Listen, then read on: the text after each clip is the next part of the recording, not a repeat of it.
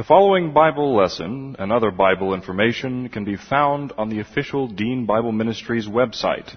That's found at www.deanbible.org. That's www.deanbible.org. Dr. Dean is the pastor of West Houston Bible Church. And now, here's Dr. Dean with the Bible lesson.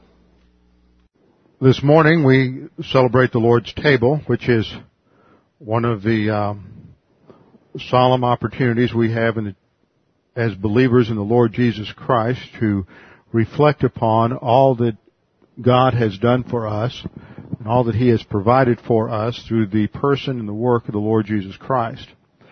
The Lord's table is for believers in the Lord Jesus Christ only. It is not for unbelievers because it is a ritual that tells a story that reflects upon something that has happened in the individual's life. Lord's table focuses on two elements. We have unleavened bread, which is a picture of the person of Jesus Christ as sinless, that he was without sin. Scripture says, he who knew no sin was made sin for us. Jesus Christ was born through a virgin conception and virgin birth, and therefore he did not inherit a sin nature from Adam. He was born, therefore, without a sin nature. He did not, and he was not, uh, did not receive the imputation of Adam's original sin, and he did not commit any personal sins. Therefore, he was perfectly qualified to go to the cross and die as a substitute for us to pay the sin penalty on our behalf. The cup represents the payment of that sin penalty. Scripture tells us that all have sinned and fall short of the glory of God, and the, the penalty for sin is described in Genesis chapter 2:17 as spiritual death. When Adam disobeyed God in the garden and ate from the fruit of the tree of the knowledge of good and evil, he instantly died, but he didn't die physically he died spiritually. He was separated from God. He could no longer have a relationship with God. And so when God came to walk in the garden with him, uh, as he did on a daily basis to teach Adam and Eve about himself and about the creation, when God came to spend that time with him that day, Adam and Eve hid. They were afraid from the presence of God, indicating that they had died spiritually and were separated from God. So the penalty for spiritual death had to be paid for by Christ on the cross, and we call that substitutionary spiritual death. It took place between 12 noon and 3 p.m. while he was still alive physically on the cross. He did not die physically until after he said, it is finished. In fact, we often emphasize the fact that the last thing that Jesus, or the next to last thing that Jesus said on the cross was, it is finished. Um, tetelestai, meaning that that uh, it was complete. All the penalty for man's sin has, had been paid for on the cross. We often say that, but John also makes a note two verses before that says when it was finished. And he uses the same verbiage. So there's emphasis there by God the Holy Spirit to remind us and to make sure we focus on the fact that everything was completed before Jesus Christ physically died on the cross the cup which represents blood, the wine, the red wine represents blood, and a blood sacrifice was used in the Old Testament, but that physical blood sacrifice was merely a picture of the physical death that Christ would die on the cross, which itself is uh, illustrative of the fact that spiritual death has taken place. See, we can't look at someone dying spiritually. We can't see that empirically. Jesus died physically to show that he had already died spiritually, number one, and that in the resurrection where he conquered physical death, he would demonstrate that all of the consequences of the penalty of sin would also conquered by Jesus Christ in his uh, death on the cross. So that we have salvation through his work alone. We can't add anything to it. There was nothing missing. God the Father in His omniscience knew every single sin that would be committed in human history. He knew every sin that you have committed. He knew every sin that you're going to commit. And in His omniscience, He imputed all of those sins to Jesus Christ on the cross so that the sin penalty was paid for in full. So the issue is no longer sin. The issue is no longer what we have done. The issue is what Christ has done and whether or not we as individuals are going to accept that payment on our behalf. So the Lord's table is designed as a memorial. That means it's designed to remember something. We're to do this, Jesus said, to remember Him. That means we are to focus, we're to concentrate, we're to think during the Lord's Supper about what Jesus Christ has done for us, why it was necessary for Him to go to the cross on our behalf, and everything that He did for us. See, at this point, this is the great equalizer, because no matter what uh, abilities you have or don't have, no matter what education you have or don't have, no matter what economic position you have or the lack thereof, we all equally stand before the bar of God's justice apart from the grace of God as sinners.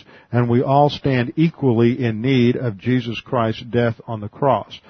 So we all have to do the same thing, and it's only one thing, and that is to put our faith alone in Christ alone. This is the purpose of the Lord's table then, is to remind us that no matter how, uh, what we have, how much we've done, how much we've accomplished, however great a personality we may think we have, or great a person we may think we are, in the eyes of God, we are obnoxious, and we were in need of His Son's death on the cross.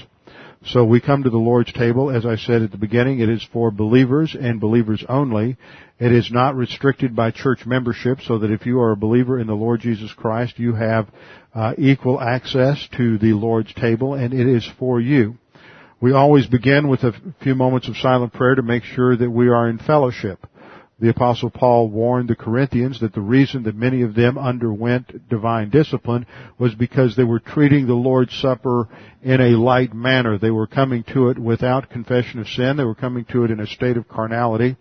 And so he said, let each one examine himself to make sure that he is prepared and ready to participate in the Lord's table.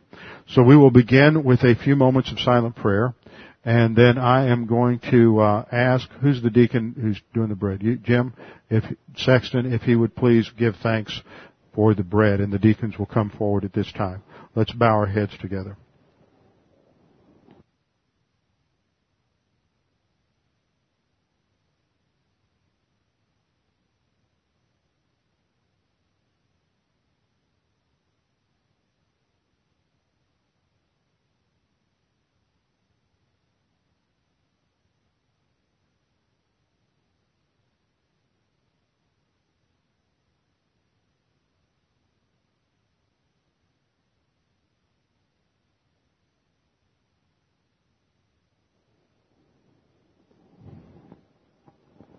Night before he went to the cross, our Lord celebrated the Passover with his disciples. As part of the Passover meal, he took two elements and he invested them with new meaning. The bread he took and he said, this is my body, which is given as a substitute for you. Take and eat.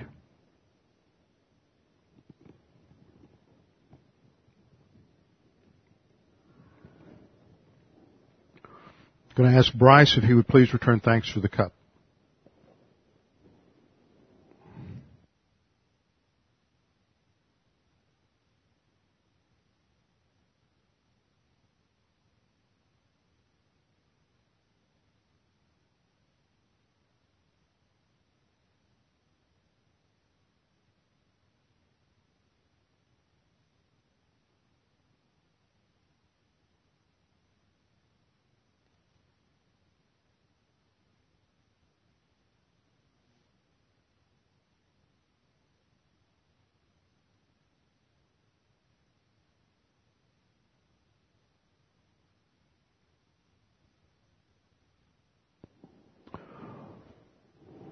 Our Lord then took the third cup during the Passover meal called the cup of redemption.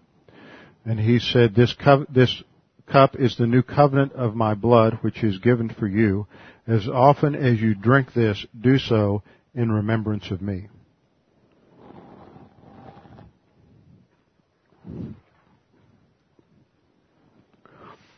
Let's all stand together and sing hymn number 246. Man of Sorrows, hymn number 246.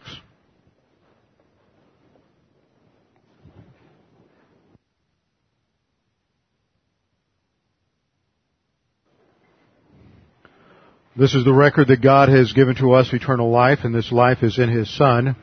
He who has the Son has the life. He who does not have the Son of God does not have the life.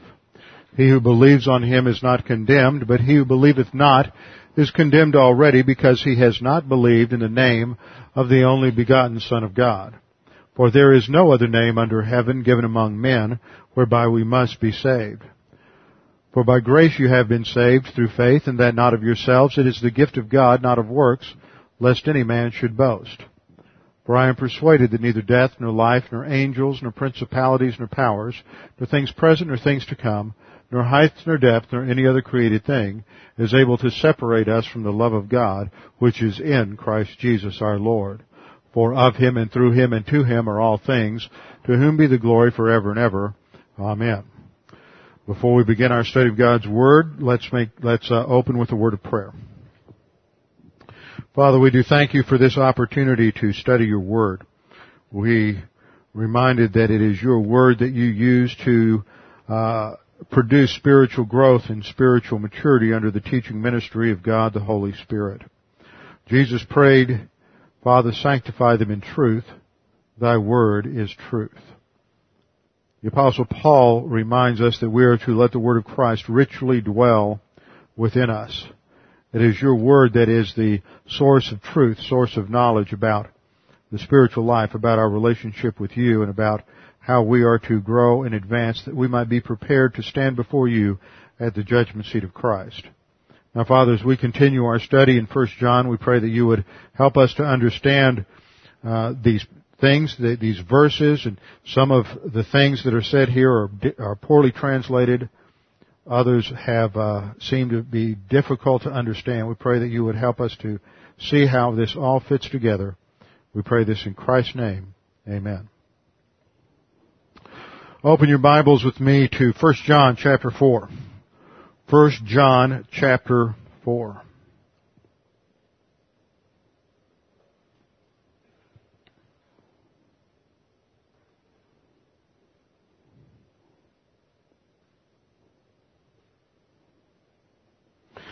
Galatians chapter 5, we get a list of the fruit of the Spirit.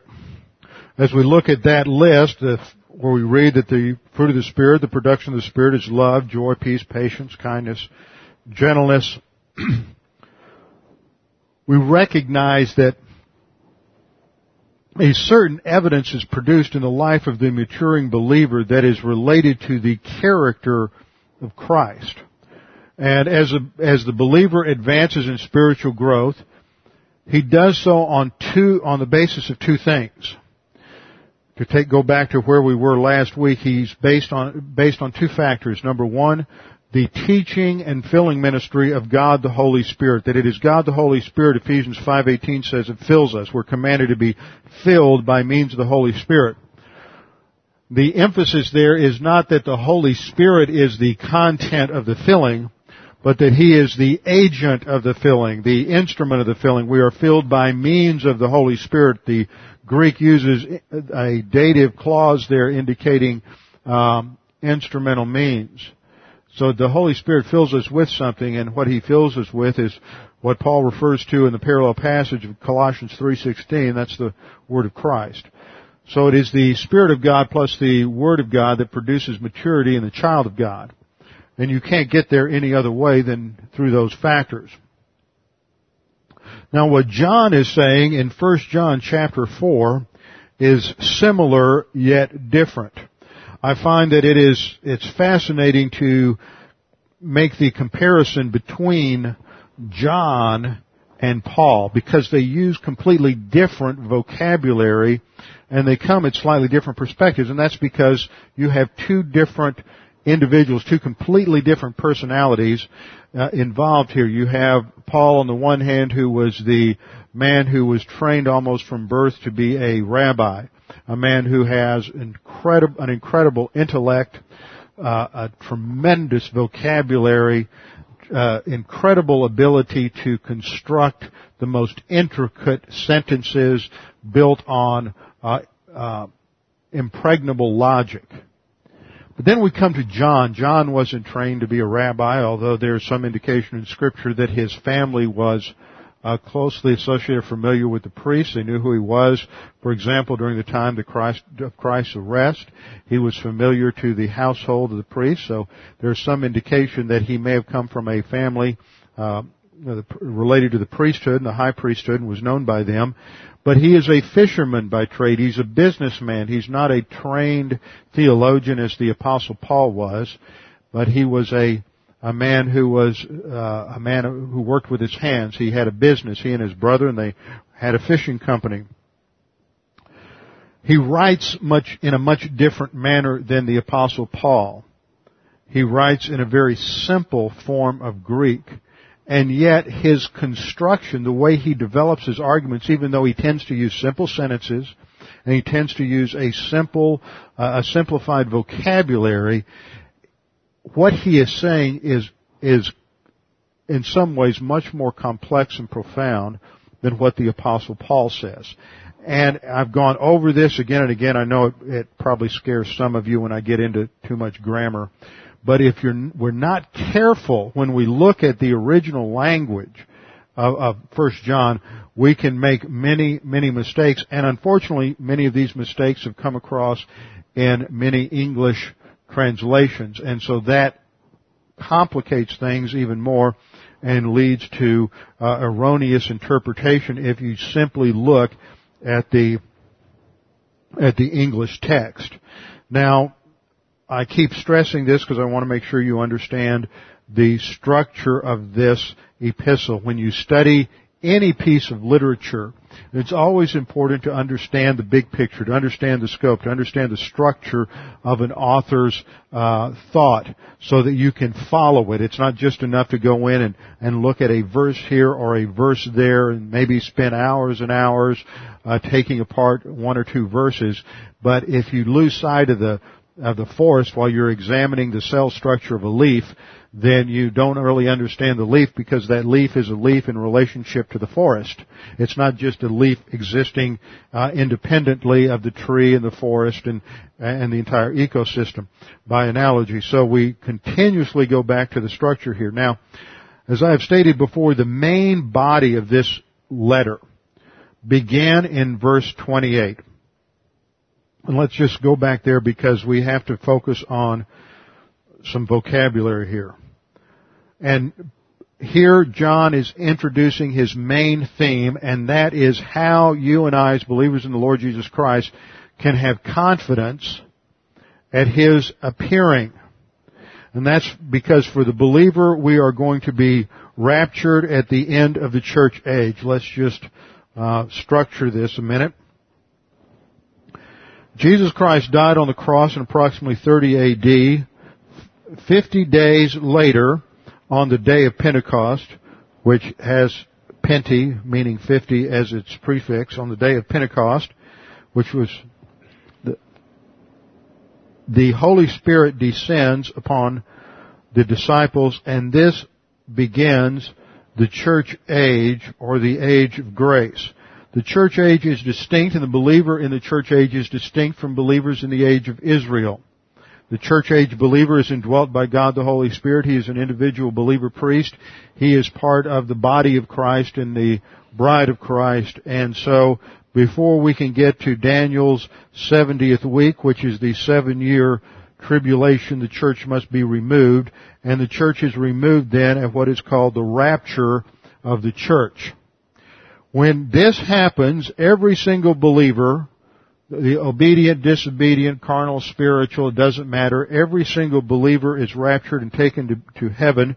Those who are alive and remain at that time, according to 1 Thessalonians chapter 4, are caught up to be with the Lord. The dead in Christ shall rise first, and Paul says, we who are alive and remain shall be caught up together to be with him in the clouds, and thus we shall ever be with the Lord.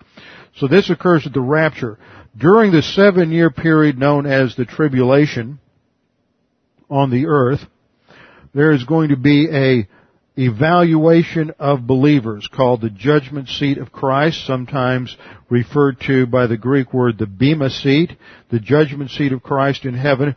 And the point of the judgment seat of Christ is determine rewards or loss of rewards. The purpose of the judgment seat of Christ is not to determine eternal destiny. Eternal destiny for, has already been determined because the only people of the JSC are believers, those who have put their faith alone in Christ alone. That guarantees their eternal destiny in heaven. So the issue of the JSC is rewards or loss of rewards. Those who lose rewards and have not prepared and have not advanced to spiritual maturity, not producing the works uh, the, or the fruit of the Spirit, those will be ashamed. This is what John is referring to in verse 28. Now, little children, abide in Him, that when He appears we may have confidence and not be ashamed before Him at His coming. Now the key word here, as I pointed out before, is the word that in the English is appears, which in the Greek is phanerao. And this word is repeated several times down through 10a. So let's get our structure. We have the key thought is presented in chapter 2 verse 28, and that is to abide so we won't be ashamed. Then we have the first section which goes from 229 down through 310a. And the focus there is represented by the repetition of phanerao, but several, it's translated differently. It's translated manifest, it's translated appear, it's translated revealed. So in the English you won't catch it. But in the Greek, you're going to, about every other verse you run into that, that same word again. And so this is indicating that sooner or later our life is going to be manifested before the uh, appearance of Jesus Christ and we have to be ready. 310b down through 323 emphasizes the priority of Jesus' command to love one another. Now, the reason you, we, we can make that distinction is, as I stated last time, is a literary device that John uses called inclusio. For those of you who've ever been in a military, perhaps you know uh, of it in terms of artillery as bracketing. You know, you have, he, he sets things apart. He'll make a statement using a key word, uh, here and then he repeats the phrase or keyword down at the end of the section and maybe two or three times in between. And so that's, that includes everything in between and that's called in Latin an inclusio. And in three, uh, I mean chapter 2 verse 29 the issue is practicing righteousness, and in 10a it says, In this the children of God and the children of the devil are manifest. And we have the idea of manifestation running all the way through there, and it stops at 10a. Last time I made the point that John uses this phrase, by this you know, I just read it from the New King James Version, which translates it a little, little differently, uh, but it's, you, you get this same phrase in New American Standard, by this you know something. When that is followed by a dependent clause, I said this last time and I'm sure there were some people who go, what's a dependent clause? Or an explanation. And we'll see an example of this in, in our passage today. If he says, by this you know that, by this you know if, by this you know when, that introduces a, a dependent clause is a clause that doesn't make a sentence in and of itself. So if you see that phrase, by this you know, and what follows is an independent sentence, then the by this you know refers to what he just said. But if there's an explanation afterwards, by this you know that, by this you know if, by this you know when, then the by this you know refers to what comes after that. So we make a break between 10a and 10b. 10b says, whoever does not practice righteousness is not, uh, is not of God, nor is he who does not love his brother. And that introduces the concept of love, which is the main idea, down through uh, verse 23 where we read, and this is his commandment that we should believe on the name of his son Jesus Christ. That's salvation. That's how we enter into a, an eternal relationship with the Lord Jesus Christ. And subsequently love one another. That's how we, that's how we evidence or manifest our spiritual growth. Notice the key word there. That's how we manifest, that's how we give evidence of our spiritual growth and maturity is by loving one another.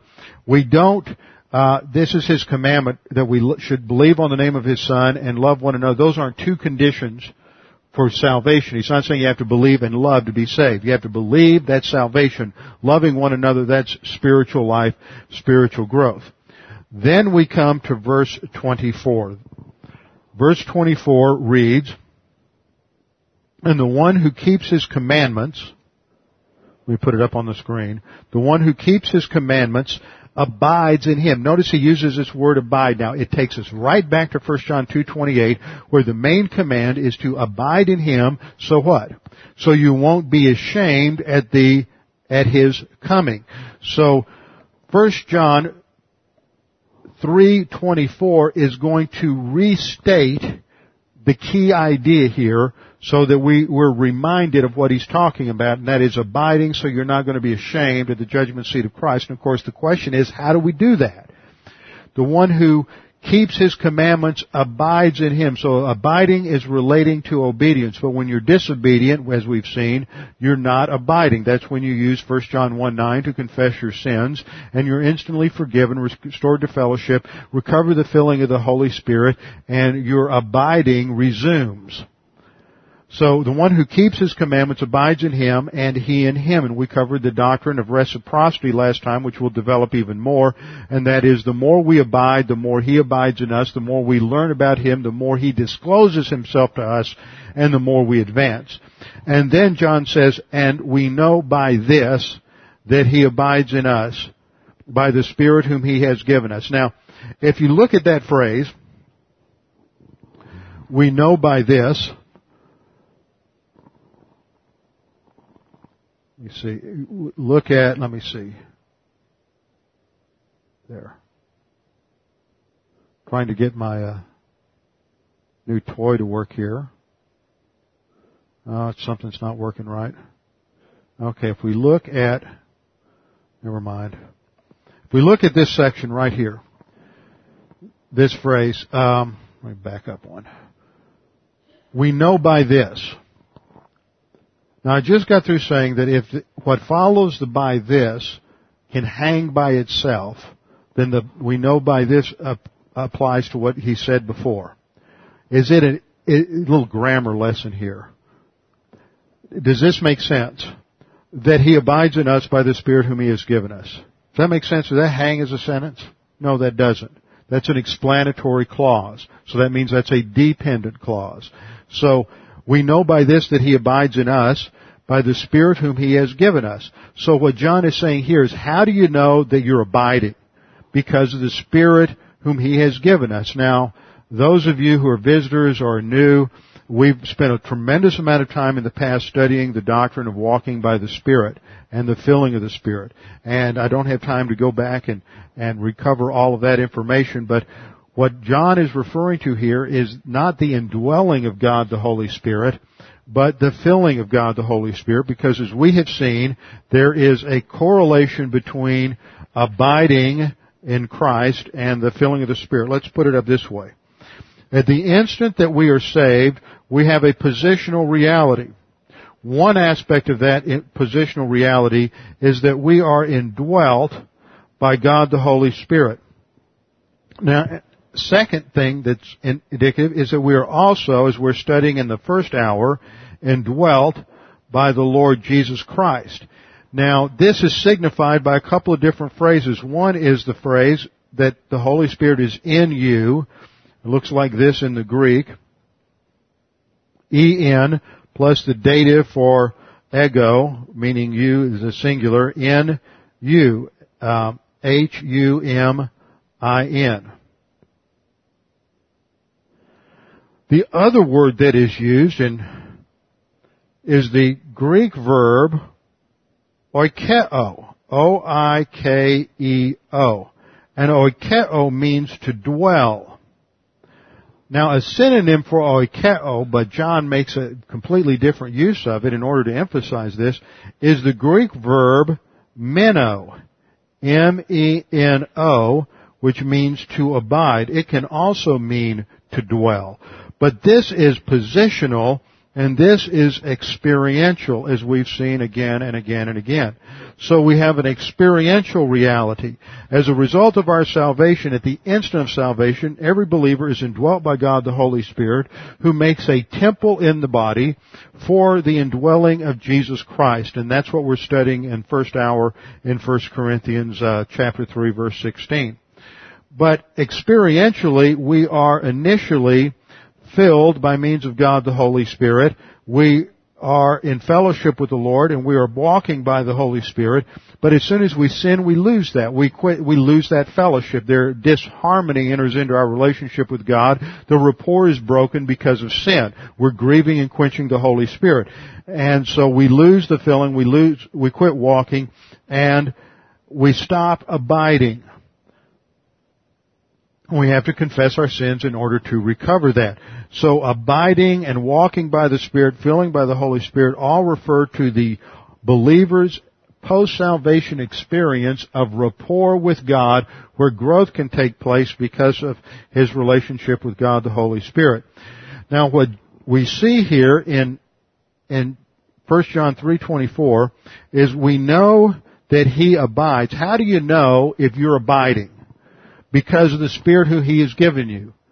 What's the Spirit doing? If you're walking by the Spirit, the Spirit is producing the fruit of the Spirit, which is love, joy, peace, patience, kindness. So that's one way we know.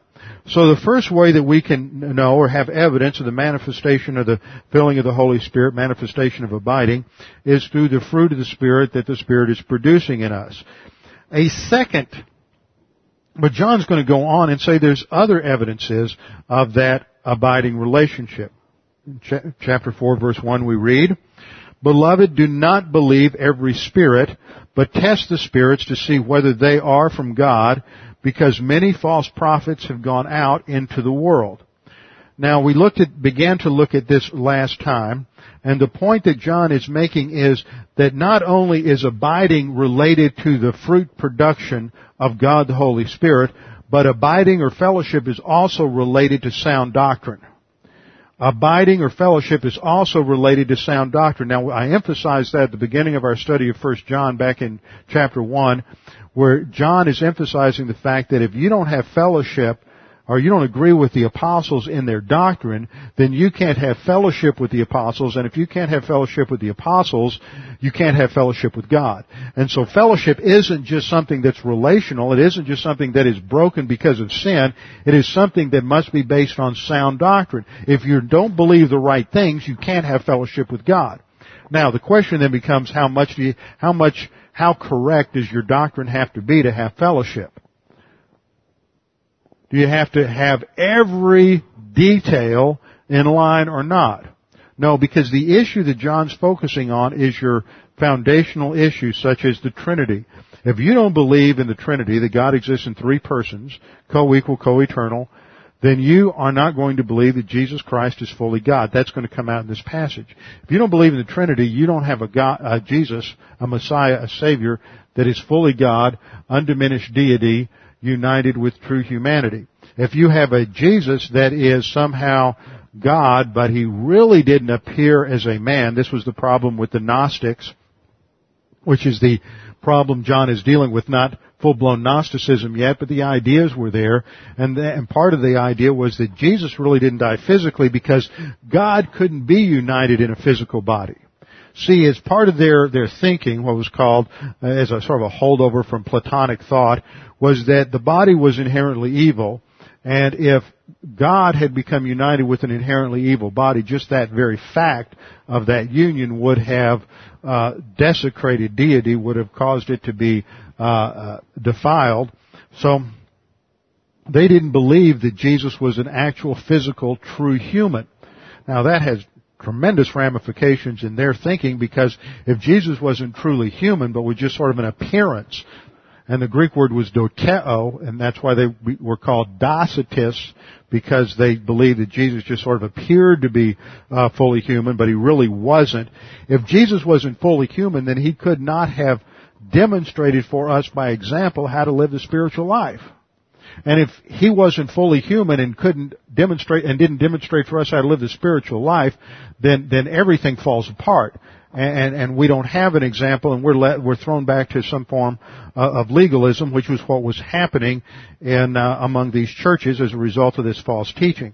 So the sound doctrine that is being emphasized here is is related to the basics, doctrine of the Trinity, doctrine of the deity of Christ, doctrine of the substitutionary atonement, that Jesus Christ died as a substitute for us on the cross, that He paid the penalty on our behalf and that man's basic problem is a sin problem, that all have sinned and fall short of the glory of God, and that man cannot solve the sin problem on his own, that he is separated from God. He is, every single human being, even those cute little babies that you've had, uh, even you when you were a cute little baby, scripture says is evil. That, that the heart of man is deceitful and wicked above all things. Now these are not the kinds of things that that uh, compliment us or make us feel good. So many people want to reject the Bible because they don't want to accept God's appraisal of man. That despite all of his good deeds, good works, despite all of his wonderful uh, efforts at improving himself, he's still basically evil. But Scripture defines man's problem as sin, and that God's solution is a sinless Savior who died on the cross as a substitute for us. So the solution is that as believers, we are to be very careful what we listen to. We are to have a frame of reference based on solid doctrine to evaluate anyone who comes along and teaches anything. That includes me. You know, someday I may get into heresy. You never know. I hope not.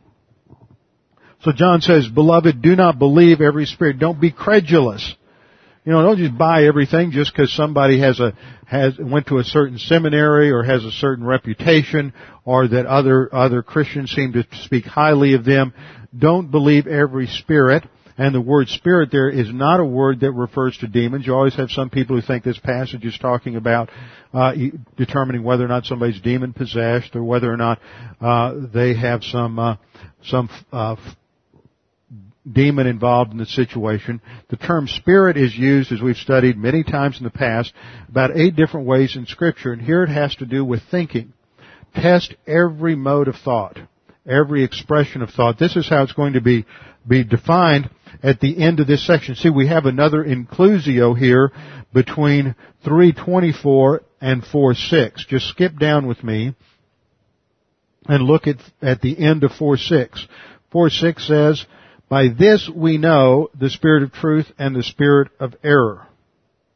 Now, just so that that I can uh, uh, tie a circle around something I've said, we have the sentence in verse verse six. By this we know the spirit of truth and the spirit of error. What follows that? Just remember there weren't any verse divisions in the original language. What vo- follows is verse 7. In verse 7, can verse 7 stand on its own as an independent sentence? Let me read it. Beloved, let us love one another, for love is of God, and everyone who loves is born of God and knows God. Is that an independent sentence? Yes, it is. It stands on its own. So we know from our principle of grammar that when uh, John says, by this we know, and that statement is followed by an independent sentence, then the by this we know refers to what he said previously. And so the by this we know is that eh, it speaks of the evaluation that's covered in verses 5 and verse 6.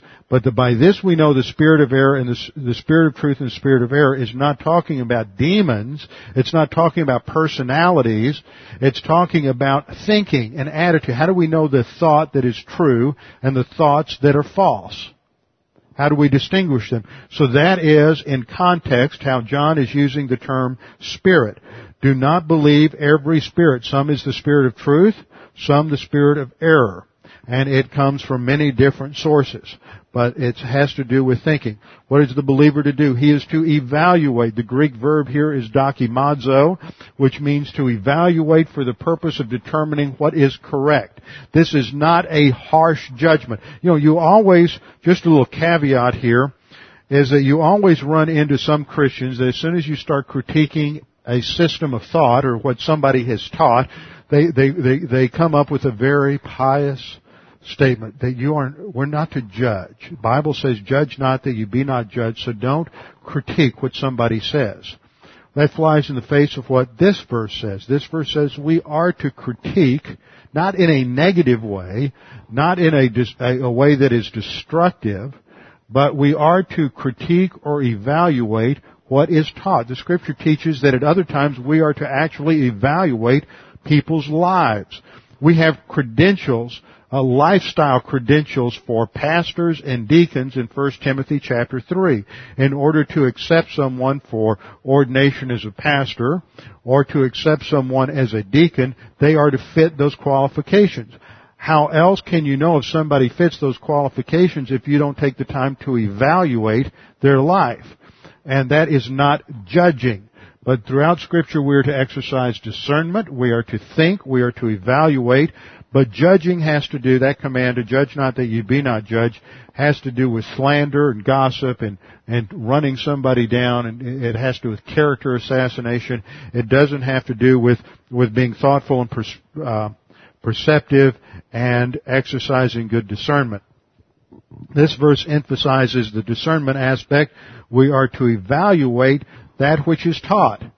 The, the thinking the, the, that, it, that is expressed, the spirit of error or the spirit of truth. So you have all these different thoughts that are taught and we're to evaluate them to see whether they are of God, literally. It is, uh, in the Greek we have the phrase ek plus uh, theos, whether it has its source in God. This is not a statement of believer versus unbeliever, but whether or not what somebody is teaching has its origin in God and is the truth, or has its origin in man and is not the truth.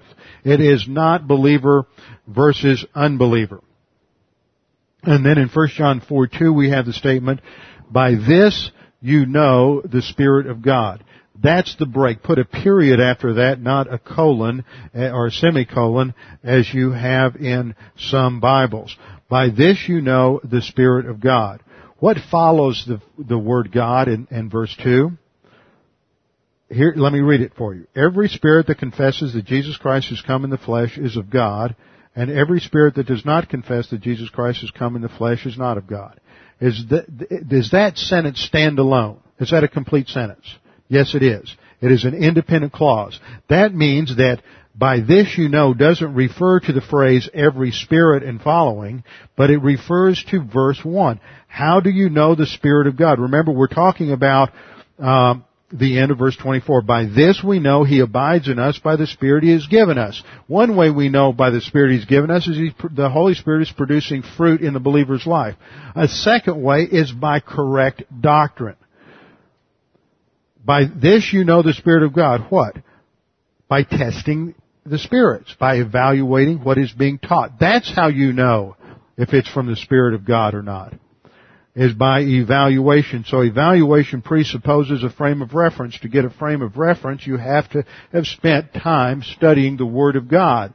Uh, if you think that you can understand the Word of God and have an understanding of sound doctrine by showing up at church for 30 minutes or an hour every Sunday morning, you're sadly mistaken. You cannot come to an understanding of Scripture, I don't think, even by listening to te- good solid teaching three hours a week. We need it constantly. That's why we have the tape ministry and that's why we offer tapes at no charge is so that people can get the tapes, listen to them over and over again, constantly learning the Word day in and day out. So we are to develop that frame of reference in our soul so that we can evaluate what is being taught and use scripture as the standard. See, it's interesting. Every now and then in doctrinal churches, I'll run across somebody. You'll teach something. I'll say, "Well, I don't, I don't agree with that. I don't think that's right." And I ask the question, "Well, why?" And they'll give some reason. Well, that disagrees with some doctrinal principle, and they articulate this doctrinal principle. And then I'll say, "Where do you find that in the scriptures?" Well, I don't know. It's in the Bible somewhere. Well, if you don't know where it's found in the Bible, don't talk about it. If you can't demonstrate where something comes from biblically, don't talk about it. Now, I make a point many times in, in going back and showing where these things come from biblically so you can know that. But don't just argue autonomously or abstractly from theology. That's bad methodology. That's how people get led astray by the, in, in, into error is because there's all kinds of abstract theologies out there that if you just study the theological system, it makes perfect sense. I mean, if you get into certain elements of, of, of Calvinism, of, of uh, Calvinism, it makes perfect sense. If you grant the presuppositions and assumptions, it's a logically coherent system of thought. But the issue is, is it biblical? Can you go in and support these things from the scriptures? Now, one of the things that, that I, w- I want to point out here is that, that that doesn't mean you're going to proof text it. By proof texting, I mean that doesn't mean that, that you go in and you find one verse that specifically states it. You can have a verse, for example, let's take the doctrine of the Trinity. Nowhere in the Bible does it use the word Trinity.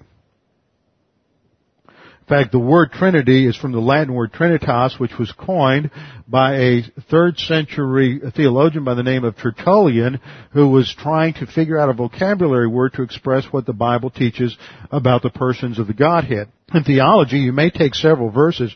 For example, verse A that talks about the um, deity of Christ. Then you might have verse B that talks about the the deity of God the Holy Spirit. And then you have verse C that talks about the deity of God the Father. Then you come along and you have verse D. Verse D talks about the works of Christ, and the works of Christ are the works of deity. Talks about different manifestations of the Holy Spirit, verse E, and you have the, the works of the Holy Spirit, and they also are the works or attributes of, of deity. Same thing about in verse, let's say the sixth verse, verse F, related to God the Father.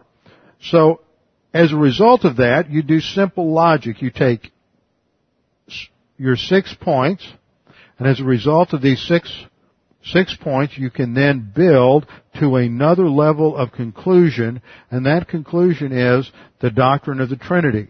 The Trinity isn't stated per se in Scripture, but it is derived by, by simple logic. Simple logic takes a proposition such as uh, A, proposition A, if A is true, then B is true. And if B is true, then you can extrapolate to the next level and say that C is true.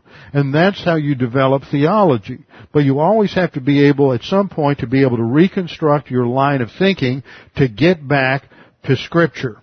Because Scripture is the key. So when you evaluate for teaching, you have to have a frame of reference. You have to know the Scriptures, and that can only come um, from being in Bible class and studying the Word.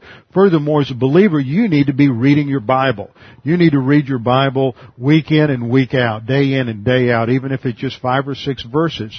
Uh, there's a, a, Bible out that someone published called uh, Through the Bible in a Year, or the One Year Bible, I think it's called. And that's a great plan and a program for people to get on to read through their Bible once a year, because it familiarizes you with a number of things. You may run into some fuzzy fuzzy uh, translations at point. Just just move past that. Learn to move past things that that may be a little confusing to you. You don't understand, but you need to read for familiarization. Because when I stand up here in the pulpit and I talk about Jacob or, or Esau or I talk about Maher-shalal-hash-baz or somebody else in the Old Testament, you, if you haven't ever read your Bible all the way through, you don't have a clue what's going on and you can't really understand what is being taught from the pulpit. So you need to be on a regular, steady uh, plan of reading through the Bible, reading every year, reading through the New Testament, so that you have an understanding of basic concepts in the Bible. You can do a certain amount uh, on your own just by reading the scriptures. If You, you, can't go much beyond that, and that's why we have a gift of pastor teacher. It's sort of like the old analogy of, of mining. Almost anybody can, with very little instruction, pick up a uh, a pan and go out and pan for gold on any stream, and they might pick up a little color, and they might uh, get make a buck or two here along the way. But it takes a mining engineer to get to the real nuggets. Well, any of you can go out and mine in the scriptures just by reading it on a day-to-day basis. It takes a pastor teacher to be able to come along and dig into the scripture and give you those real nuggets. But you don't have real, any real appreciation for that if you're not doing a little panning along with the uh, regular teaching. So we develop our frame of reference for evaluation by regular attendance in Bible class, listening to tapes, and regular Bible reading. So we're not to believe every spirit, but we are to evaluate the spirits, and that's how we know the Spirit of God. So two ways we know the Spirit of God now. One is production of fruit. Second is right doctrine. Now we come to the second part of, um, or excuse me, I want to clear up one problem here, and that is this question of the meaning of God. We come to the second part of verse 2 and we read, Every spirit that confesses that Jesus Christ has come in the flesh is of God, and every spirit that does not confess that Jesus Christ has come in the flesh is not of God. Now remember, don't don't make the mistake of shifting the meaning of spirit here. Remember, you have spirit of truth and spirit of error down in verse 6, and these are not personalities. This is not a demon. This is not an individual. This is a thought. So, in the second half of verse 2 we read, every spirit, that is every thought, every teaching, that, that acknowledges. The word confess is the Greek word homologeo, the same word used in 1 John 1 9, and it means to admit or acknowledge something. So every teaching, every um, one who teaches uh, and admits that Jesus Christ has come in the flesh is of God. His teaching is from God. This is the term of God is not saying, well, he's a believer, and the spirit who doesn't uh, acknowledge that Jesus Christ has come in the flesh is not of God, and that that's an unbeliever. So it's real easy to make that jump to that conclusion. But that's not how John has used this phraseology up to this point. We have to go back and look how John uses terminology. In 1 John 3 9 he said, No one who is born of God practices sin. We studied that and literally it's not practices, it's does, poieo. No one who is born of God does sin because his seed abides in him. And that's talking about the fact that when we're abiding in Christ, walking by the Spirit, we don't sin. When we stop walking by the Spirit, we, uh, that's when we do sin. And he cannot sin because he is born of God. By this, the children of God and the children of the devil are obvious. Well, the children of God here and the children of the devil are not believer versus unbeliever in context, but the believer who is abiding, operating on the Word of God and demonstrating that he is a child of God, versus the believer who is operating on human viewpoint, not operating on the Scriptures, operating on false teaching, and living in carnality, he's living like a child of the devil. So here we see that, that John uses the phrase of God not to refer to salvation, but to, to, to relate to his spiritual status, whether he is walking by the Spirit, abiding in Christ, or not. So we come to the second part of 1 John 4 2. Every spirit, every teaching that confesses that Jesus Christ has come in the flesh, that is, that He is of God. This is consistent with, this is the spirit of truth. Jesus Christ has come in the flesh. He was not only undiminished deity, but he was true humanity. He was born through virgin conception and virgin birth, and he's 100% human and had a, a mortal human body just as you and I do. Verse 3, and every spirit that does not confess Jesus is not from God. So this is a, a teaching that does not admit or acknowledge Jesus as Christ. So Jesus is, Jesus came in the flesh. So we have uh, ways in which we know that we are abiding in Christ. First is the Spirit is producing fruit in us. Second, we are testing uh, teaching. Third uh, is Christological, whether or not Jesus is fully man who appeared corporally in human flesh. That is another uh, way of knowing if the source is the, the source of teaching is the Holy Spirit or not. John goes on to say every spirit, every teaching that is, that does not admit Jesus is not of God. That is the spirit of error. Further, he says, and this is the spirit of the Antichrist. This is the same kind of teaching that is going to characterize that of the Antichrist. That is the future one world ruler who is going to come as a substitute Messiah. We have studied the Antichrist in detail and I don't want to take the time to go into that now.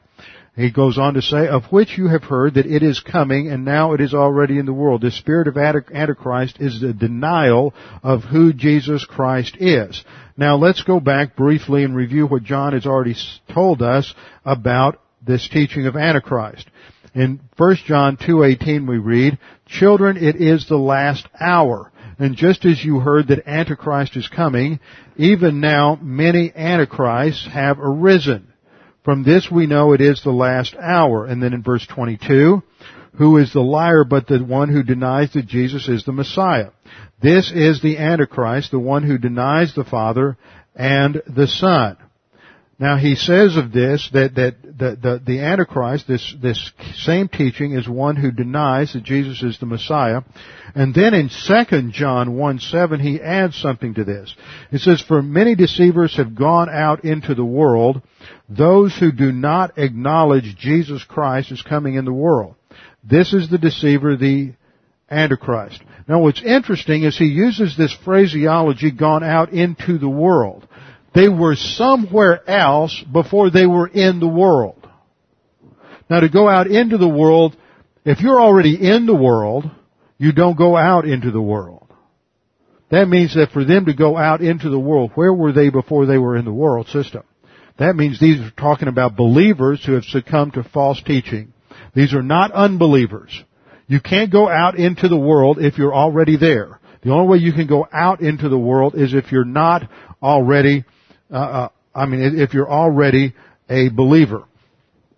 So the principle that he is articulating here is that it is, these false teachers have come from within the context of the apostolic body. We studied that already. We saw it back in, in, in if you're in 1 John 2, we saw it back in that same section. Um, verse 219, 1 John 219, John said, they went out from us. In other words, they were part of this apostolic body at one time. They were believers, but they they let, gave it up. They they succumbed to false doctrine. And if you don't think that's that's possible, then I'm sorry, but you live in a naive world.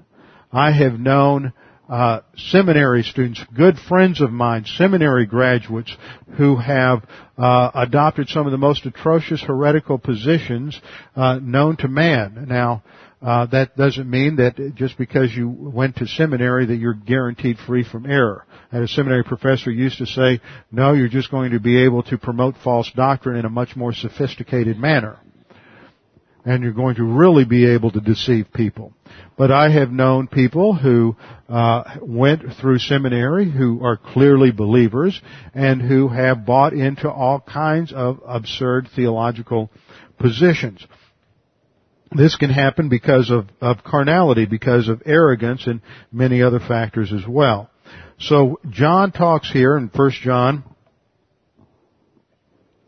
verse 4 that, that these who go out have picked up the spirit of Antichrist because they've rejected who Jesus Christ is. Then we come to verse 4. Verse 4 he gives us another test. And this is another contrast. And he addresses these these believers. He says, you are of God. In other words, you've held the faith.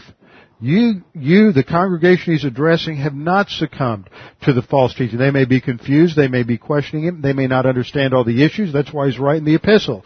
But he says, you are of God. You're still abiding and you're still walking by the Spirit. You are of God, little children. That's his term that he uses to address the entire uh, congregation that, uh, where he had pa- pastored in Ephesus.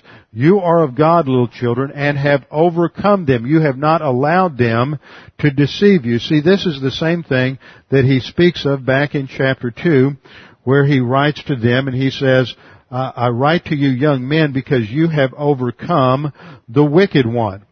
Uh, and he repeated that again in chapter 2 verse 14. They have overcome the deceptions of this false doctrine that Jesus did not come in the flesh. It says, you are of God, little children, and have overcome them, that is, these spirits, these false ideas.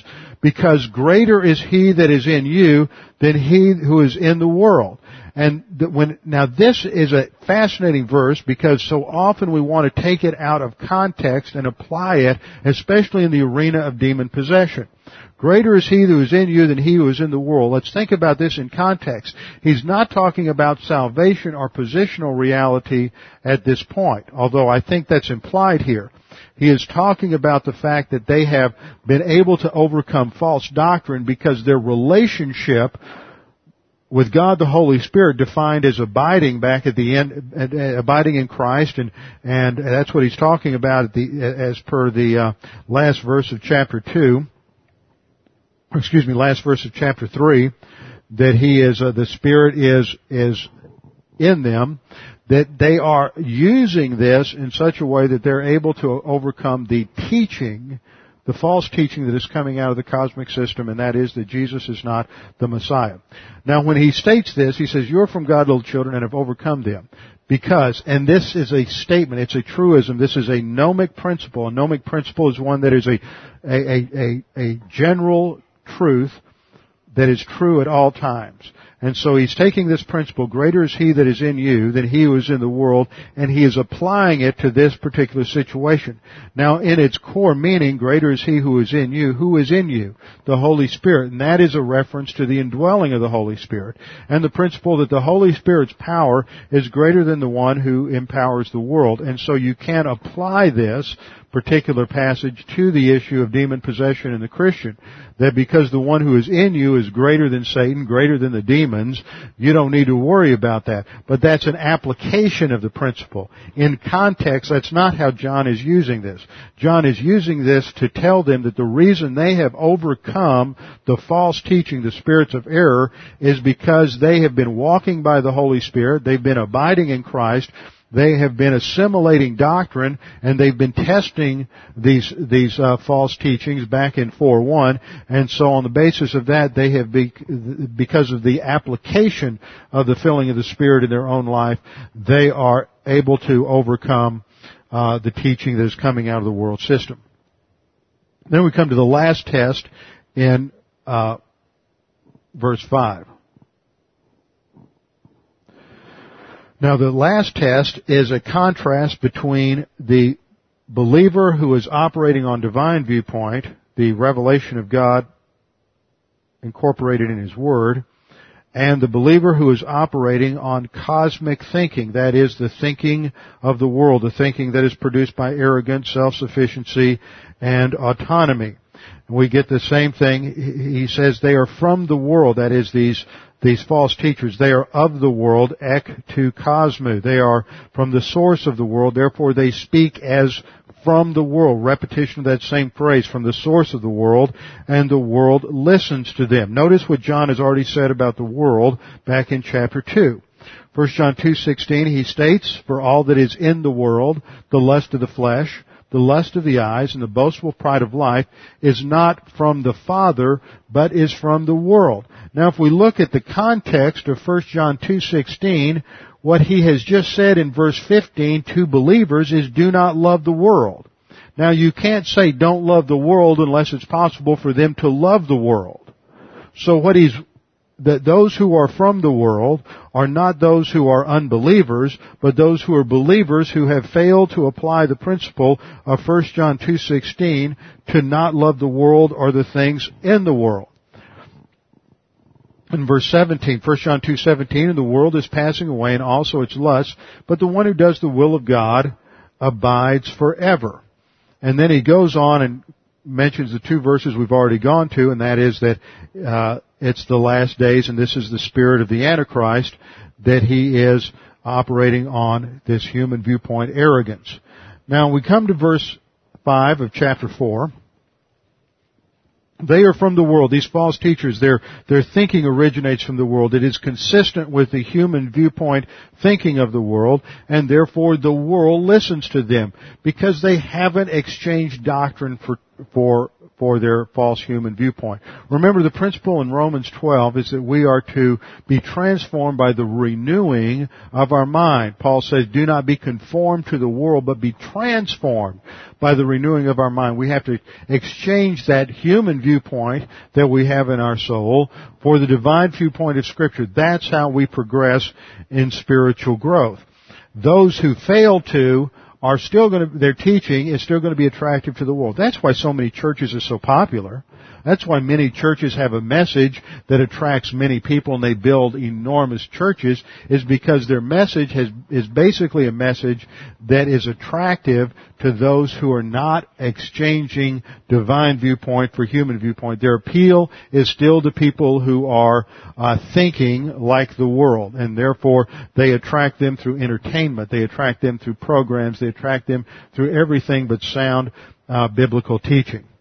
Now we come to the last part of the comparison, which is verse 6, where John says, we are of God in contrast. He who knows God listens to us. A mark of the abiding believer is positive volition. He is responsive to those who are teaching the truth. If you're not abiding in Christ, then you're not going to be responsive to those who are teaching the truth.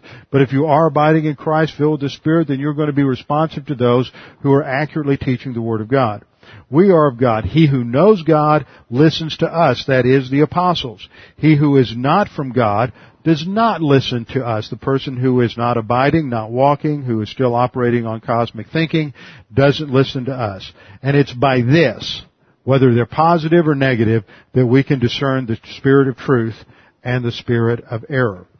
So in this section, John gives us several examples of how we can uh, see or the manifestation of the Holy Spirit in our own lives, walking by the Spirit, abiding in Christ. And as we perceive the manifestation of the Spirit in our own lives through the fruit of the Spirit and through correct doctrine, we can know whether or not we are prepared to stand before Jesus Christ at the judgment seat of Christ when He is manifest, when He appears at um, the rapture with our heads bowed and our eyes closed. Father, we do thank you for this opportunity to study your word and be reminded once again that the reason we, that, that you keep us alive on the earth after salvation is for us to grow and mature as believers.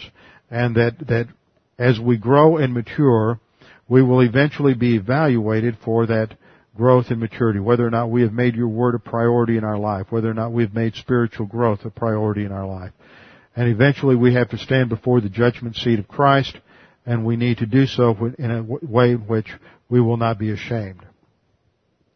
Father, we pray that if there's anyone here this morning that is unsure of their eternal life or uncertain of their salvation, that they would take this opportunity right now, right where they sit, to make that decision. You don't have to join a church. You don't have to reform your life. You don't have to make a commitment to Christ. All you have to do is believe. Scripture says, believe on the Lord Jesus Christ and you will be saved. Jesus said, he who believes in me has eternal life. The apostle John wrote, he who believes on him is not condemned, but he who believeth not is condemned already. The issue is belief. Belief that Jesus Christ died on the cross as a substitute for your sins. Belief that by faith alone in Christ alone you have eternal salvation. That's all that is necessary. And right now, right where you sit, you can decide. Do you believe in Jesus Christ died for your sins or not? That decision will determine your eternal destiny. Father, we pray that you would challenge us with the things that we have studied today that we might press on to spiritual maturity. We pray in Christ's name. Amen.